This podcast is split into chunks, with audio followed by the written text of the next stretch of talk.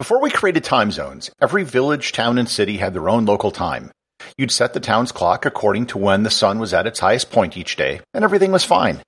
Eventually, life got faster. Trains began moving between towns, and small differences in time began to cause problems. This eventually led to the creation of time zones, so we could get everyone in the world on the same page as far as what time it is.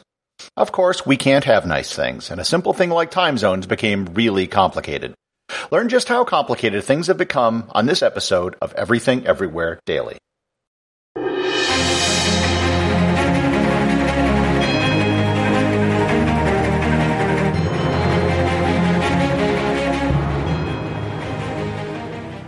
This episode is sponsored by ButcherBox.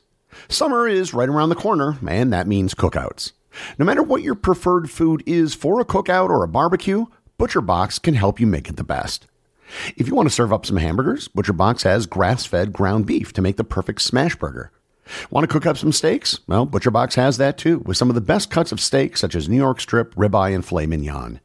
Do you like grilled chicken? Well, ButcherBox has some of the best pasture-raised chicken that you will find anywhere. And if you really want to wow people at your next cookout, you can try grilling some of their wild caught salmon on a cedar plank. Sign up at butcherbox.com slash daily and get a special deal. ButcherBox is offering my listeners a free for a year offer plus an additional $20 off. You can choose salmon, chicken breasts, or steak tips free in every order for a year. Sign up today at butcherbox.com slash daily and use code DAILY to choose your free for a year offer, plus get $20 off your first order. This episode is sponsored by Heaven Hill Bottled in Bond Bourbon. I recently had the chance to try Heaven Hill Bottled in Bond, and I can attest to its exceptional aromas with hints of caramel and vanilla intertwining with its oakiness, which provide a well rounded flavor profile. Taking a sip is akin to experiencing a piece of bourbon history firsthand. Heaven Hill Distillery may be America's most quintessential bourbon distillery. Established in 1935 after the end of Prohibition, the distillery was established by the Shapira family and has remained a family owned distillery to this day. In 1897, Congress passed the Bottled in Bond Act, which set forth strict rules for any bourbon labeled bottled in bond.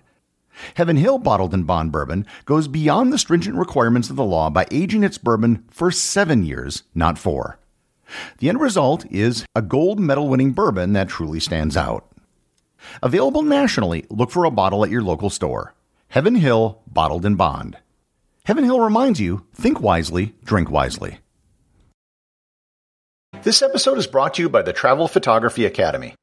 Have you ever been on a trip and wondered why your photos don't turn out like the images you see in travel magazines? If you're going to spend thousands of dollars on a trip and hundreds to thousands of dollars on a camera, you owe it to yourself to get the highest quality images from your trip. That's why I created the Travel Photography Academy. I set out to travel around the world in 2007 with an expensive camera and I had no idea how to use it. As I traveled around the world, I taught myself the art of travel photography, eventually mastering it to a point where I was named Travel Photographer of the Year three times in North America. The Travel Photography Academy is an online course that teaches you everything you need to know to master your camera and to take better photos on your next trip. To improve your photography and to get better images on your next trip, visit travelphotographyacademy.com or click in the link in the show notes. For most of human history, we didn't have time zones, nor did we have need for time zones. The distances between places and the speed people could travel meant that small differences in time between communities really didn't matter. So each community could have their own time based on solar noon, and no one was any the wiser. To give an example, the time difference between London and Bath, England was about 10 minutes. They were located about 100 miles apart from each other, and it took several days to travel from one to the other. The difference in 10 minutes didn't really matter considering that accurate personal watches weren't even a thing until the 19th century. After several days of travel, you couldn't tell the difference between 10 minutes. All of this changed with the advent of railroads. They allowed you to travel between two communities much faster than was previously possible, and those small differences between times and communities suddenly began to become problematic. If you said a train was going to arrive at say 7:15, was it 7:15 in the city where it was leaving or 7:15 in the city where it was arriving? Because even a difference of 5 minutes could mean the difference between someone missing or making the train. Railroads eventually solved this problem by creating their own standard time for each railroad. This was known as railway time. The first railway to do this was the Great Western Railway in England in 1840. This solved the problem of getting all of the trains in the same company working together, but it didn't solve the problem of different train companies working together. Each company would have its own time, which was often determined by what the solar noon was at the company headquarters. If you wanted to take different trains run by different railways, you needed to know what the time was for each company. This led to railway stations often keeping multiple clocks for each company, which was not an elegant solution. What was needed was a coordinated standard time for everyone. In Britain, this was relatively easy given the size of the country and the fact that it runs mostly north-south. In 1852, the Greenwich Observatory began sending out signals via telegraph, which allowed the entire country to start using the same time, even though this unified time wasn't codified into British law until 1880. By the way, the first country to legally have a unified time zone was New Zealand, which adopted a single time zone in 1868. In the United States, it was a bit more problematic. The country was big, and by the time railroads started to cross the continent in the 1860s, the issue of coordinating time became a real problem. The first time zone system adopted in North America was proposed by William F. Allen, who was the editor of The Traveler's Official Railway Guide. American and Canadian railroads adopted the system on November 18, 1883, but it had several problems, not the least of which was that the borders of the time zones ran through major cities and often right through the railway stations. Splitting up cities into different time zones just wasn't going to work in the long run. While the borders of the zones were eventually moved to rural areas and adjusted, the five time zones it created were the basic time zones what we use today. Atlantic, then called intercolonial, Eastern, Central, Mountain, and Pacific. By 1884, the vast majority of the cities in both the US and Canada were using the time zone system, even though it didn't become law in the US until 1918. The father of worldwide time zones is Canadian Sir Sandford Fleming, who proposed a global time zone system in 1879. By 1900, most of the places in the world had adopted some sort of standard time zone offset from Greenwich Mean Time by an even number of hours. However, there is no global body that mandates time zones. Every country and many regions still determine their own local time. This leads to some very big exceptions to the clean one hour per 15 degrees of longitude that you would expect. And let's start with an obvious one Spain. If you look at a time zone map, it is pretty obvious that Spain is in the wrong time zone. Spain is directly south of the UK and the prime meridian runs directly through it. But Spain is in the same time zone as Germany and Poland. The result is that sunrise and sunset are both really late in Spain. The Spanish tradition of having dinner very late comes from being in the wrong time zone. The reason why Spain's clocks are the way they are is due to Generalissimo Francisco Franco, who, in a show of unity with Nazi Germany in 1940, moved their clocks ahead one hour so they were on the same time. After the war was over, and well after Franco died, Spain just never set their clocks back. There has been talk of changing time zones, but so far, nothing has been done in Spain. China is a huge country, but the entire country is a single time zone centered around Beijing. Because everyone is on the same clock, you have massive differences in when the sun rises and sets. On the winter solstice, the sun will rise in the city of Fuyuan, China's easternmost city, at 6:51 a.m. However, the sun will not rise until 10:13 a.m. in Kashi, the westernmost city in China. That's almost a three and a half hour difference. During the summer solstice, sunrise in Fuyuan rises at 3:01 a.m. If you cross the border from China to Afghanistan, there is a three and a half hour time change, the largest for any border crossing in the world. On the other end of the spectrum, Russia has 11 time zones with a full 10 hour difference between the Far East and the Far West.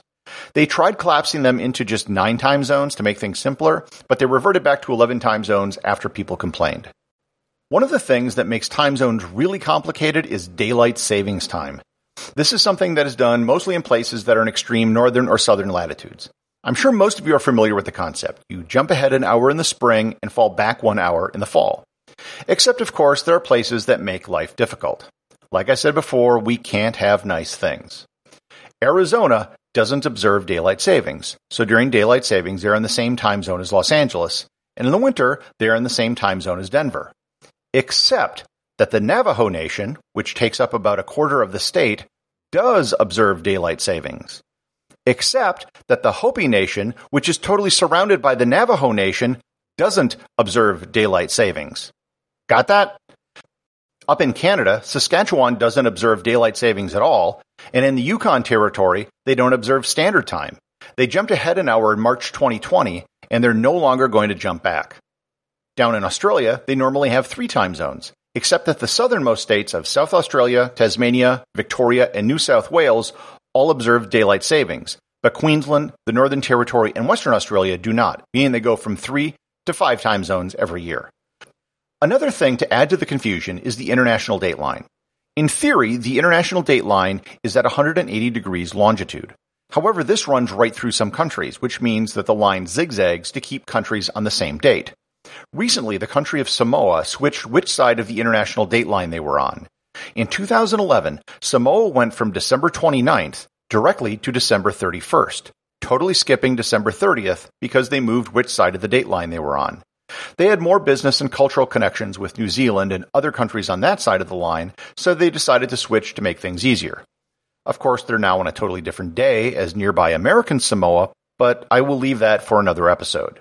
And on a personal note, I once missed a flight from Samoa to Tonga back in 2007 because I misread my ticket because of the date change. So I fully support Samoa in this effort. The nation of Kiribati was spread out across the international date line. In 1994, they decided to lump the whole country together on one side of the international date line. However, that meant the easternmost parts would have to be in their own time zone one hour before the rest of the country. This new time zone, formerly east of the international date line, is the first part of the world to welcome in every day. It also means that for one hour every day, there are three calendar days on the Earth. For example, when it's 12:01 a.m. on the 3rd of the month in eastern Kiribati, it's 11:01 p.m. on the 2nd of the month in western Kiribati, and 11:01 p.m. on the 1st of the month in Hawaii. Are you totally confused yet? Because I haven't even gotten to my biggest pet peeve fractional hour time zones. For the life of me, I do not understand why these exist, but they do. The island of Newfoundland is one half hour ahead of Atlantic time in Canada. Likewise, South Australia and the Northern Territory are a half hour behind the eastern states of Australia, but one and a half hours ahead of Western Australia. To make it even more confusing, the small town of Eucla in Western Australia is on the border of South Australia and has their own little time zone where they split the difference between Perth and Adelaide and are offset by 45 minutes from each. India, Sri Lanka, Iran, Afghanistan are also in half hour time zones. However, the prize has to be handed to Nepal, which has its own special time zone, which is plus 5 hours and 45 minutes from GMT. They couldn't even be like their neighbors with half hour time zones. Thankfully, what was a logistical nightmare for the world traveler is now just a matter of flicking a switch on your smartphone and you'd never have to worry about time zones again. Unless you're trying to coordinate a Zoom call with someone on the other side of the world, in which case, best of luck. Executive producer of Everything Everywhere Daily is James Makala. Special thanks to everyone who supports the show over on Patreon. Please remember to leave a review over on Apple Podcasts. Even a simple review can really help the show get discovered in the sea of other podcasts that are out there.